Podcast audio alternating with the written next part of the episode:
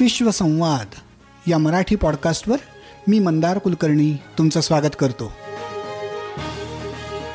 काही आगळं वेगळं हटके असं काम करणाऱ्या जगभरातल्या मराठी मंडळींशी गप्पांचा हा कार्यक्रम.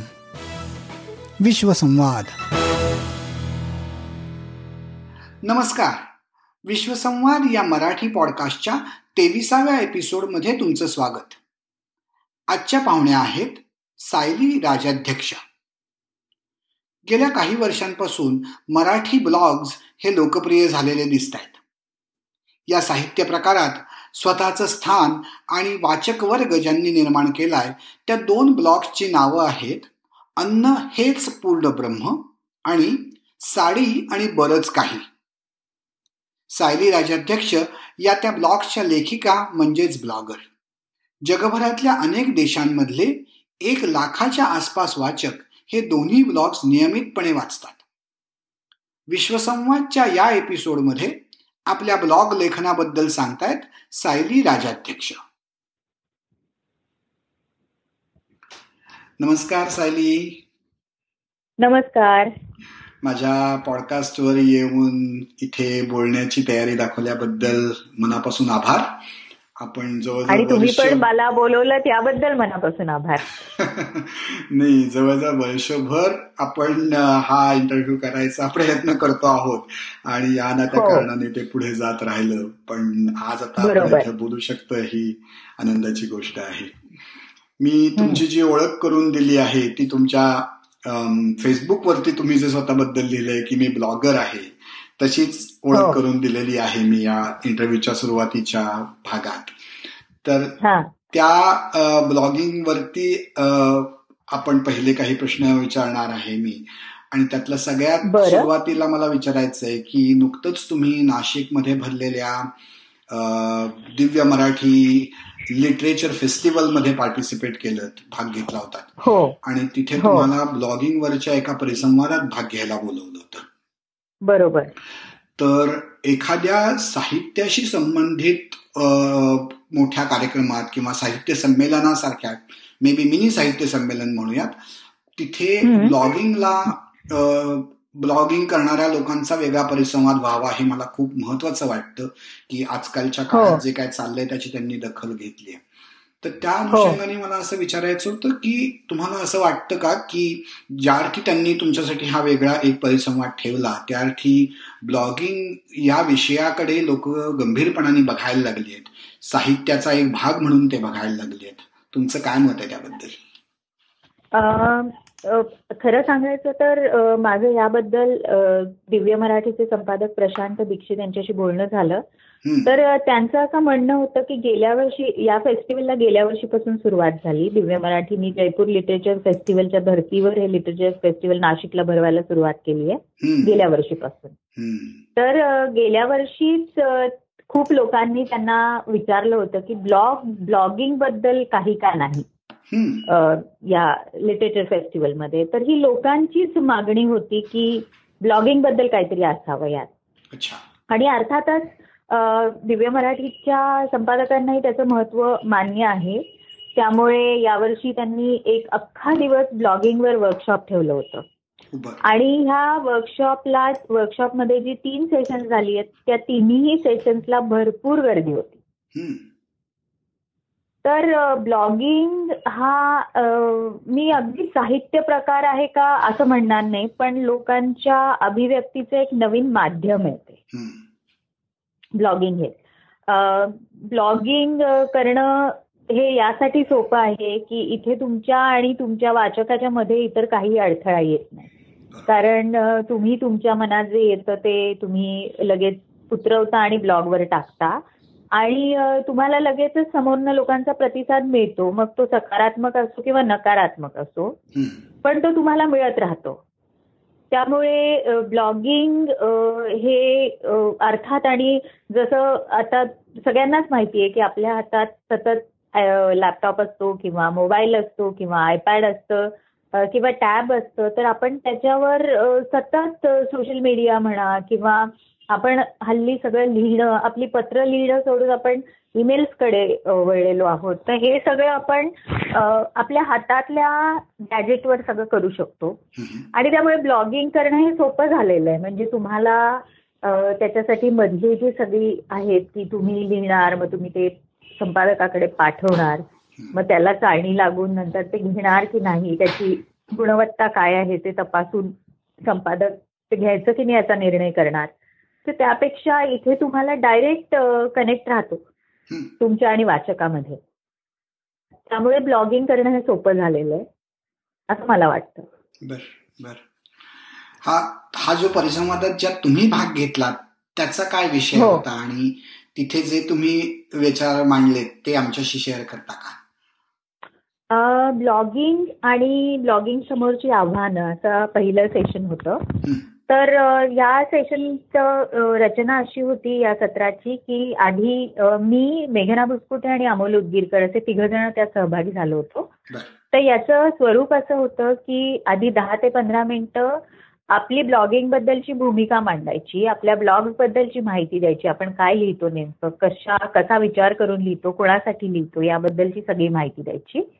आणि त्यानंतर मग जे ज्या समन्वयक होत्या त्या परिसंवादाच्या त्या प्रश्न विचारणार आणि आम्ही त्यांना उत्तर देणार. असं साधारण याचं स्वरूप होतं. आणि त्यानुसार मी माझ्या ब्लॉगबद्दल ब्लॉगिंग माझ्या दृष्टीने काय आहे ब्लॉगिंग कसं सुरू केलं मी आणि का केलं वगैरे ह्या संदर्भात मी पंधरा मिनिटं माझी भूमिका मांडली. बर. मग ती काय काय भूमिका आहे तुमची? ती ऐकायला आवडेल मला हा. तर ब्लॉगिंग चार वर्षांपूर्वी पर्यंत म्हणाल तर मला ब्लॉगिंग म्हणजे नेमकं काय हे काहीही माहिती नव्हतं. मी तोपर्यंत पूर्ण वेळ गृहिणी होते. मी त्याआधी आकाशवाणी दूरदर्शनला काही काळ काम केलं होतं किंवा मी पत्रकार म्हणूनही काही काळ पण बऱ्याच वर्षांपूर्वी लग्नापूर्वी मी काम केलं होतं औरंगाबादला. नंतर आकाशवाणीला मी वृत्त विभागात पण काम केलं होतं आणि निवेदक म्हणून पण काम केलं होतं. दूरदर्शनला वृत्त संपादक म्हणून पण केलं होतं भाषांतरकार म्हणून पण केलं होतं. तर हे बॅकग्राऊंड मला होतं ही पार्श्वभूमी होती. पण ब्लॉगिंग म्हणजे काय हे मला नेमकं खरोखर असं फार काही विस्ताराने माहिती नव्हतं तपशिलात माहिती नव्हतं. आणि तीन वर्षांपूर्वी साधारण जुलै महिन्यात एक दिवस अचानक आपण म्हणतो एक सणक येते त्याच्या मला वाटलं की आपण एक फेसबुक पेज सुरू करूया रेसिपीचं ह्याचं कारण असं आहे की मला स्वतःला स्वयंपाक करायला खूप आवडतो. आणि फक्त स्वयंपाकच नाही मला एकूणच खाद्य संस्कृतीबद्दल खूप कुतूहल आहे. म्हणजे वेगवेगळ्या प्रकारचे पदार्थ पारंपरिक पदार्थ जगात इतर ठिकाणच्या खाद्य संस्कृती किंवा घटक पदार्थांचा इतिहास अशा सगळ्या गोष्टींबद्दल मला कुतूहल आहे खूप. आणि या कुतूहलातनं मी खरं सांगायचं ते पेज सुरू केलं तेव्हा ते फक्त रेसिपी पेज असंच माझ्या डोक्यात एक काहीतरी होतं. म्हणजे काहीच विचार केला नव्हता मी त्याबद्दल. रात्री मनात आलं आणि सकाळी मी ते पेज सुरू केलं असं झालं. म्हणजे त्याचं नाव सुद्धा मी पटकीने सुचलं. ते अन्न हेच पूर्ण ब्रह्म फक्त हेच आहे. कारण मी नास्तिक आहे त्यामुळे पूर्ण ब्रह्म हे माझ्यासाठी अन्न हेच पूर्ण ब्रह्म असं त्याचं नाव मी लगेच सुचलं. ते नाव मी टाकलं आणि ते सुरू केलं पेज तर हे पेज जेव्हा सुरू केलं तेव्हा अर्थात माझ्या फेसबुकवरच्या मित्र यादीत जे लोक होते त्यांनी ते पेज वाचायला सुरुवात केली. फारच आधी सुरुवातीला फक्त रेसिपी एका पदार्थाची पण त्यातही मी पारंपरिक मी मराठवाड्यातली आहे औरंगाबादची मूळची बीडची. तर त्या ह्याच्यात सुरुवातीला पारंपरिक रेसिपीज मराठवाड्यातल्या अशा काही लिहायला सुरुवात केली. मग त्यानंतर मला सुचत गेलं लोकही सुचवत गेले की काय ह्याच्यात आम्हाला ह्याच्यातनं काय अपेक्षा आहेत? म्हणजे काही लोकांनी सुचवलं की प्रत्येक टप्प्याचे जर फोटो टाकले पाककृतीच्या तर आम्हाला तो प्रत्येक टप्प्यावर पदार्थ कसा दिसतो हे कळेल आम्हाला. म्हणजे त्याचं रंगरूप कळेल की कसं किती रंगांपर्यंत म्हणजे एखादा पदार्थ समजा लाल करायचा आहे तो कितपत लाल करावा? किंवा एखादा पदार्थ एखादं मिश्रण मिसळल्यावर ते कसं दिसतं? एखादं पीठ भिजवल्यावर ते कसं दिसतं? जे अगदी नवीन स्वयंपाक करणारे असतात त्यांना बरेचदा माहिती नसतं हे. तर असं सगळं त्यांना त्यांनी सुचवत गेले ते लोक सगळे. किंवा तुम्ही अमुक एक विषयावर लिहा किंवा तुम्ही एखाद्या खाद्य संस्कृतीबद्दल लिहा किंवा एखाद्या पारंपरिक पदार्थाची उत्पत्ती काय असावी याबद्दल लिहा. तर असं करत लोक सुचवत गेले लोकांचा प्रतिसाद मिळत गेला आणि आपण म्हणतो तसं माउथ पब्लिसिटीनी ह्या पेजची हे पेज झपाट्याने लोकप्रिय होत गेलं. आणि नंतर मग जेव्हा पेज लोकप्रिय व्हायला लागलं तेव्हा मला असं वाटलं की आपण ह्याचा ब्लॉग करूया.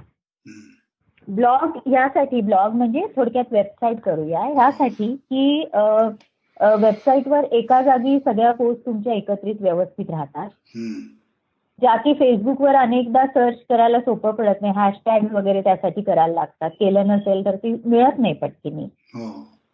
किंवा कधी कधी फेसबुकवरची एखादी पोस्ट आपली पण डिलीट होऊन जाते. तर असं असेल तर त्यापेक्षा आपण जर वेबसाईटवर एकत्र ठेवलं तर लोकांनाही ते सर्च करायला सोपं पडेल. म्हणजे यासाठी की पाककृती ही अशी गोष्ट आहे की ती जेव्हा करायची असते तेव्हाच ती शोधायची वेळ असते. हो, बरोबर. हा म्हणजे आपण पुस्तक पण पाककृतीचं एखादं जेव्हा आपल्याला एखादा पदार्थ करायचा असतो तेव्हा आपण ते उघडून बघतो की अरे हे कुठलं आहे? कुठल्या पुस्तकात आहे ही? मला कशा पद्धतीने करायचंय हे? तर म्हणून मी ते वेबसाईटवर एकत्रित करत गेले. आणि बेसिकली फेसबुकवर रेग्युलरली लिहिणं फेसबुक पेज हे सुद्धा ब्लॉगिंगच आहे. कारण आता फेसबुक पेजला पर्सनल ब्लॉग म्हणून पण एक ऑप्शन आहे. तर माझी दोन्ही पेजेस ही पर्सनल ब्लॉग याच पेज याच नावाखाली मी दोन्ही ब्लॉग दोन्ही पेजेस चालवते तर अशी सुरुवात झाली ब्लॉगिंगला आणि मग तीन वर्षात लोकांच्या ह्याच्यानुसार आणि माझं पेज जसं डेव्हलप होत गेलं तसं मी सुद्धा ब्लॉगिंगमध्ये डेव्हलप होत गेले असं म्हणायला हरकत नाही. काम करता करताच त्यातनं शिकत जाण्याची प्रोसेस पण घडली. बरोबर बरोबर बरोबर. तर हे जे तुम्ही शिकत गेलात त्यातलं काय असं वेगळं शिक शिकलात असं वाटतं तुम्हाला या ब्लॉगिंग या नवीन एक्सरसाइज मधनं? ब्लॉगिंग करण्यापूर्वी मला टेक्निकल इतकं तांत्रिक गोष्टींचं काहीच ज्ञान नव्हतं अजूनही नाही. मी चुकत मात्र ते शिकते आहे अजूनही. पण मग ब्लॉग नेमका कसा करायचा? मग वर्ड प्रेसवर कोणीतरी सांगितलं वर्ड प्रेसवर कर ते जास्त चांगलं आहे. मग टेम्पलेट कसं निवडायचं? त्यात आपले कंटेंट कसा घालायचा फोटोज कसे ते सोपं आहे सगळं काही अवघड काहीच नाहीये कोणीही करू शकतं. हो. पण या गोष्टी काही माहिती नव्हत्या आणि त्या हळूहळू शिकत गेले. आणि दुसरी गोष्ट ब्लॉगिंगमुळे लोकांशी जो एक कनेक्ट झालेला आहे की खूप म्हणजे अगदी जगभरातल्या लोकांशी कनेक्ट की अगदी भाजी आणायला गेलं तरीही कोणीतरी ब्लॉग वाचणार भेट. अच्छा. परदेशात एअरपोर्टला असाल तरीही कोणीतरी ब्लॉग वाचणार भेटतं तर ही जी लोकप्रियता आहे ती ब्लॉगिंग हे किती म्हणजे आपण म्हणू तसं किती पॉवरफुल माध्यम आहे हे कळत गेलं त्या बर आणि मग या पहिल्या जो फूड रिलेटेड ब्लॉग आहे अन्न हेच पूर्ण ब्रह्म. त्याच्यातनं हो.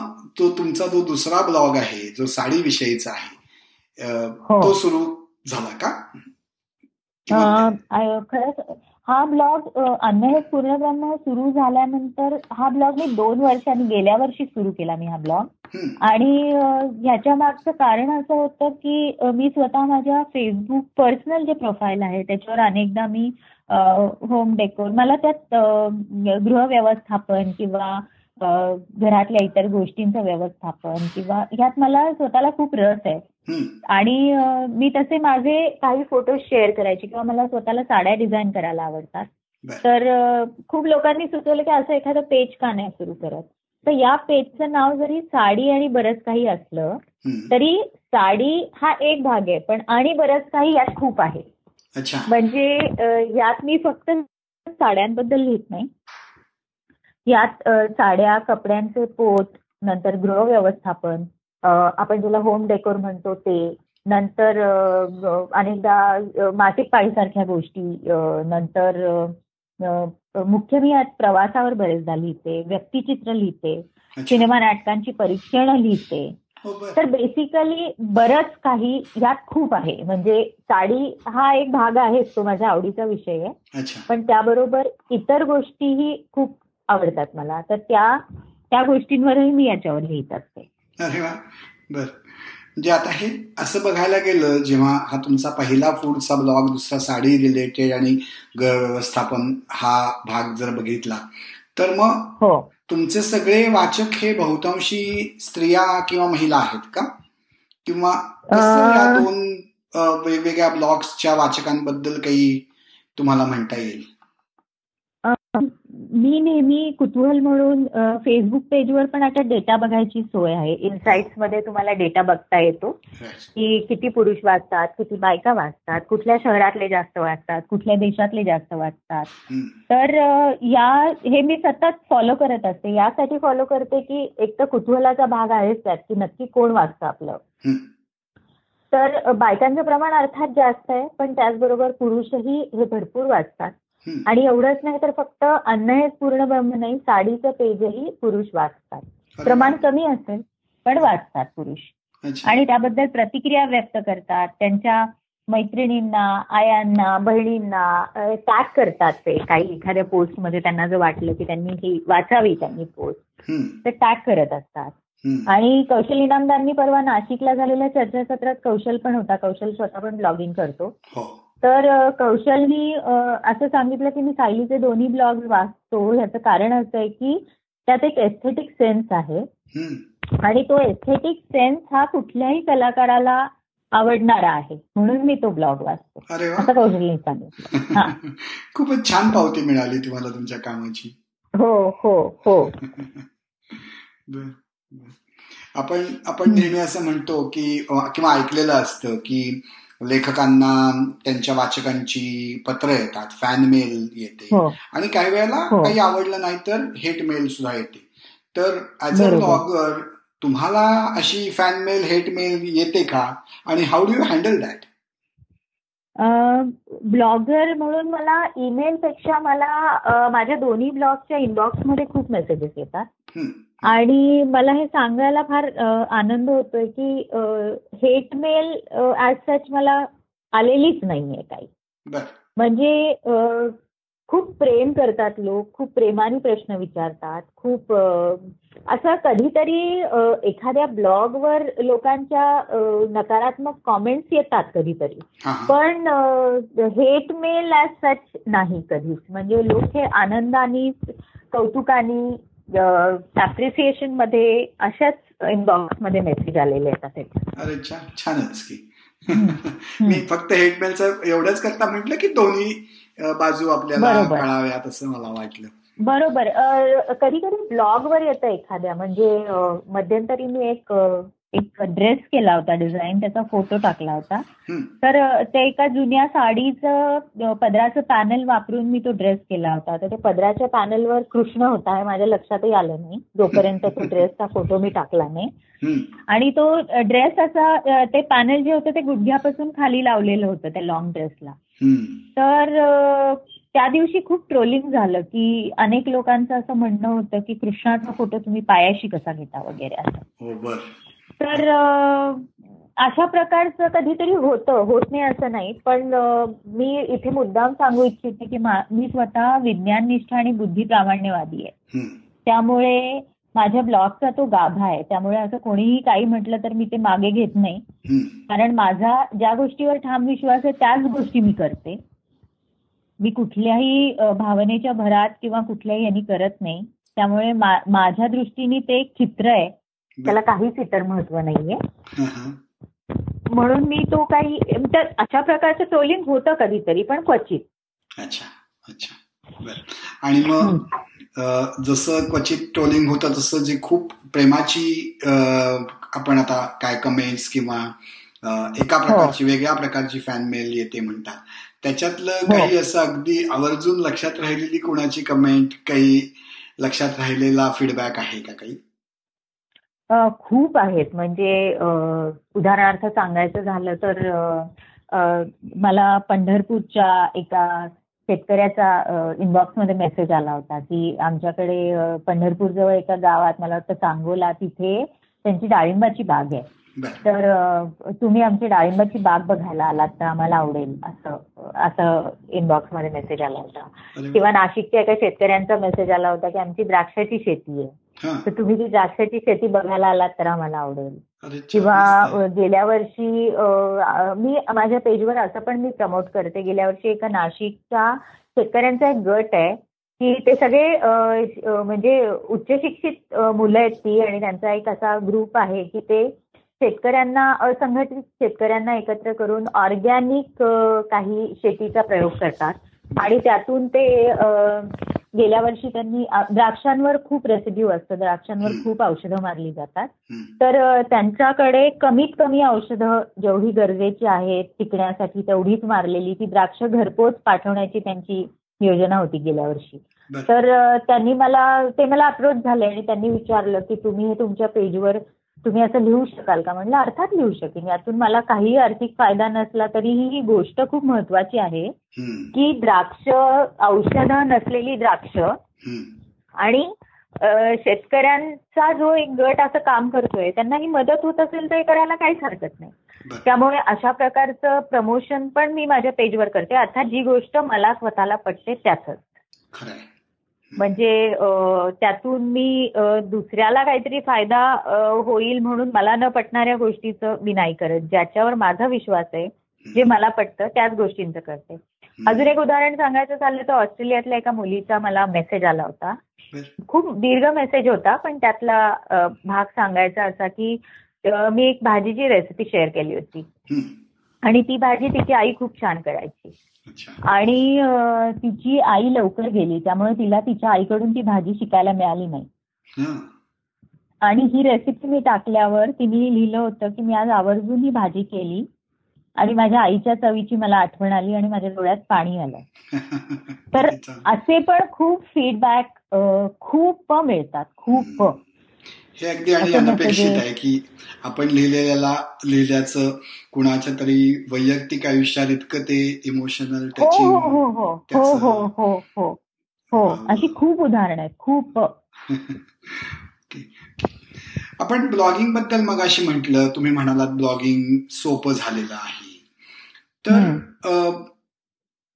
असा विचार केला तर मग खरं सांगायचं झालं तर कुणीही ब्लॉगर होऊ शकेल असं म्हणता येईल का? आणि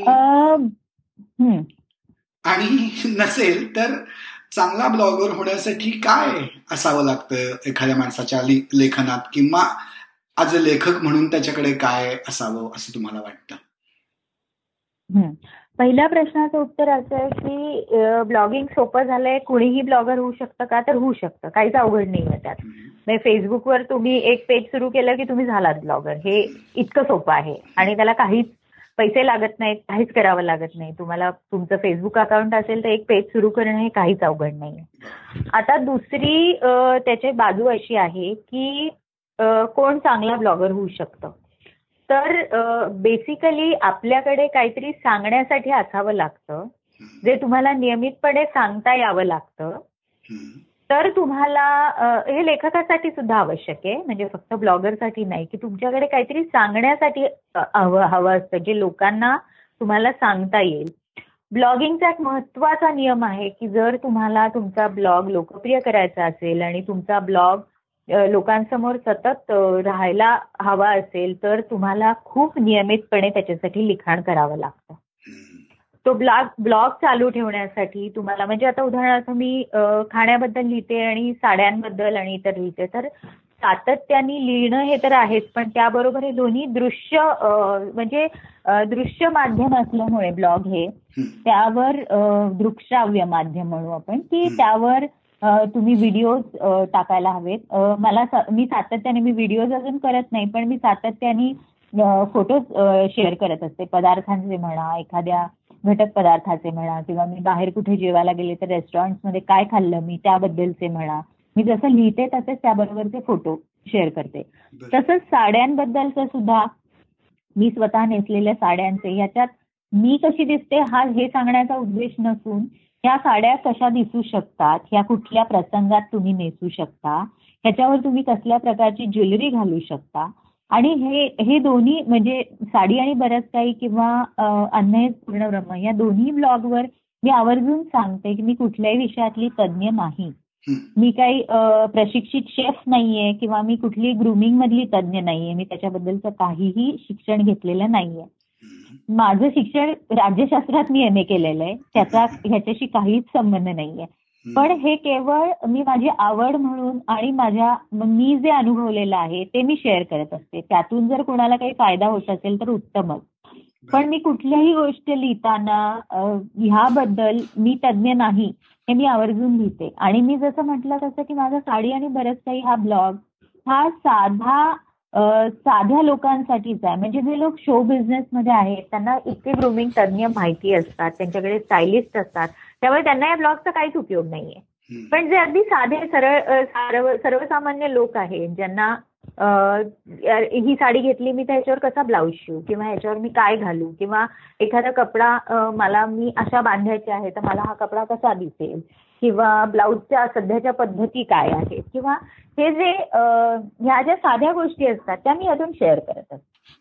मग अशी तुम्ही म्हणालात की ज्या ब्लॉगच्या तुमचं किती लोक वाचतात कुठून वाचतात याचं खूप रेग्युलरली मॉनिटर करता. त्यातला काही हो. भाग आमच्याशी शेअर कराल का? की किती लोक तुमचे ब्लॉग वाचतात? कुठल्या कुठल्या देशांमधनं लोक वाचतात? अन्न हे पूर्ण ब्रह्मचा ब्लॉग म्हणजे मी फेसबुक पेजबद्दल आधी बोलते. कारण दोन्हीकडे डेटा असतो. हो. तर फेसबुक पेजबद्दल आधी बोलते. अर्थातच भारतात सगळ्यात जास्त वाचली जातात दोन्ही पेजेस. पण त्याचबरोबर आतापर्यंत निदान पंच्याहत्तर ते ऐंशी देशांमध्ये दोन्ही ब्लॉग वाचले जातात. अरे वा. हा पंच्याहत्तर ते ऐंशी देशांमध्ये वाचले जातात. आणि म्हणजे इतका फीडबॅक मिळतो की परदेशात कुणी मैत्रीण जाऊन आली किंवा परदेशातल्या एखाद्या मैत्रिणीकडनं हमखास मेसेज येतो की अगं आज अमुक अमुक भेटले होते आणि ते विचारत होते की तुझा ब्लॉग वाचला? आणि तुम्ही ओळखता का तिला? म्हणजे या प्रकारचे सुद्धा फीडबॅक मिळतात. तर बेसिकली भारतामध्ये पुण्यातले लोक सगळ्यात जास्त माझा ब्लॉग वाचतात. त्यामुळे पुणे हे माझं अत्यंत आवडतं शहर आहे. परदेशात भारताखालोखाल अमेरिकेत सगळ्यात जास्त वाचला जातो. कारण अमेरिकेत ऑब्व्हियसली मराठी लोक खूप आहेत.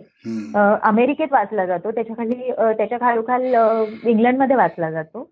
नंतर त्याच्या खालोखाल गल्फ मधले जे देश आहेत म्हणजे कतार आहे किंवा युएई आहे दुबई वगैरे हा सगळा भाग जो आहे तिथे वाचला जातो खूप. सर्व स्कॅन्डिनेव्हियन देशांमध्ये वाचला जातो. आफ्रिकेतले बरेचसे देश आहेत जिथे मराठी लोक आहेत तिथे वाचला जातो. अगदी इस्रायलमध्ये वाचला जातो.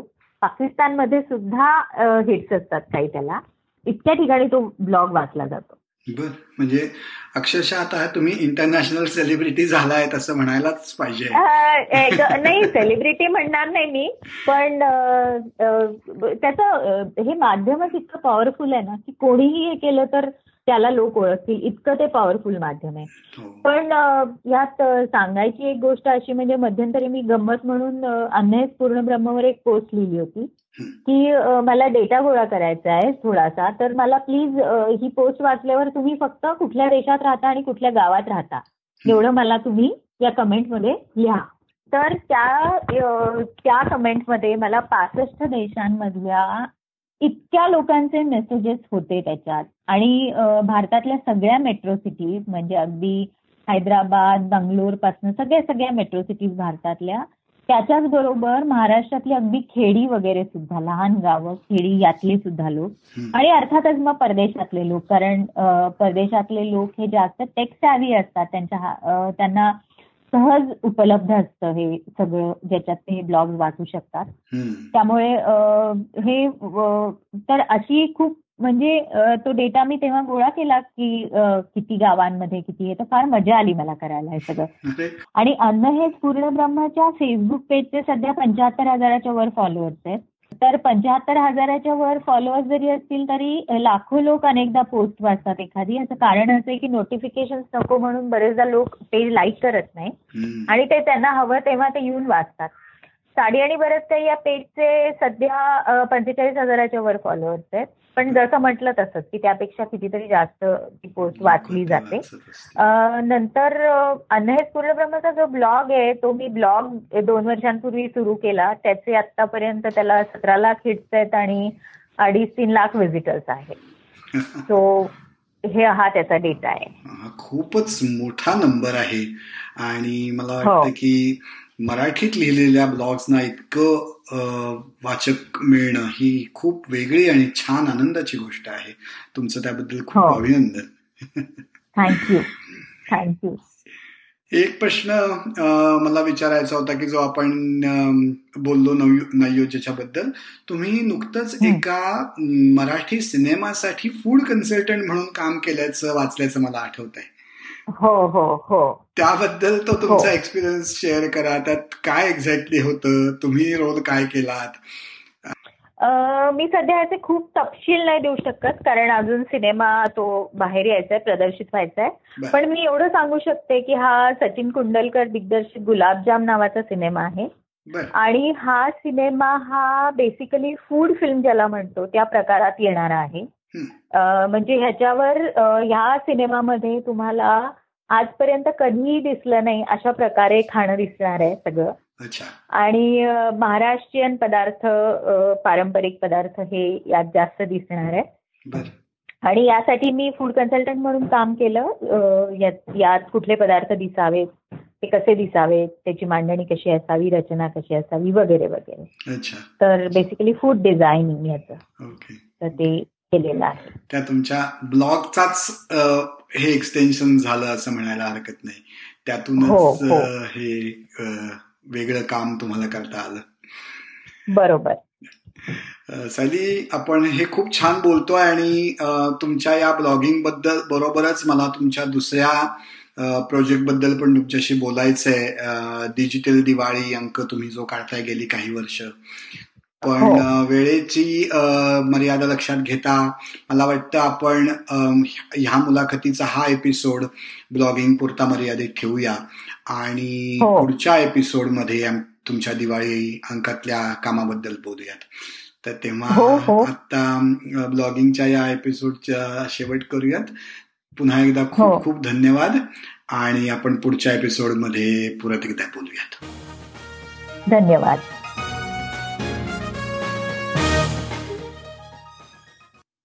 मंडळी मराठी ब्लॉग्स लिहिण्याबरोबरच सायली यांनी चालवलेला दुसरा महत्त्वाचा उपक्रम म्हणजे ऑनलाईन मल्टीमीडिया दिवाळी अंक विश्वसंवादच्या पुढच्या एपिसोडमध्ये सायली राजाध्यक्ष यांच्याकडून आपण त्याबद्दल ऐकणार आहोत. तेव्हा जरूर ऐकत रहा विश्वसंवाद.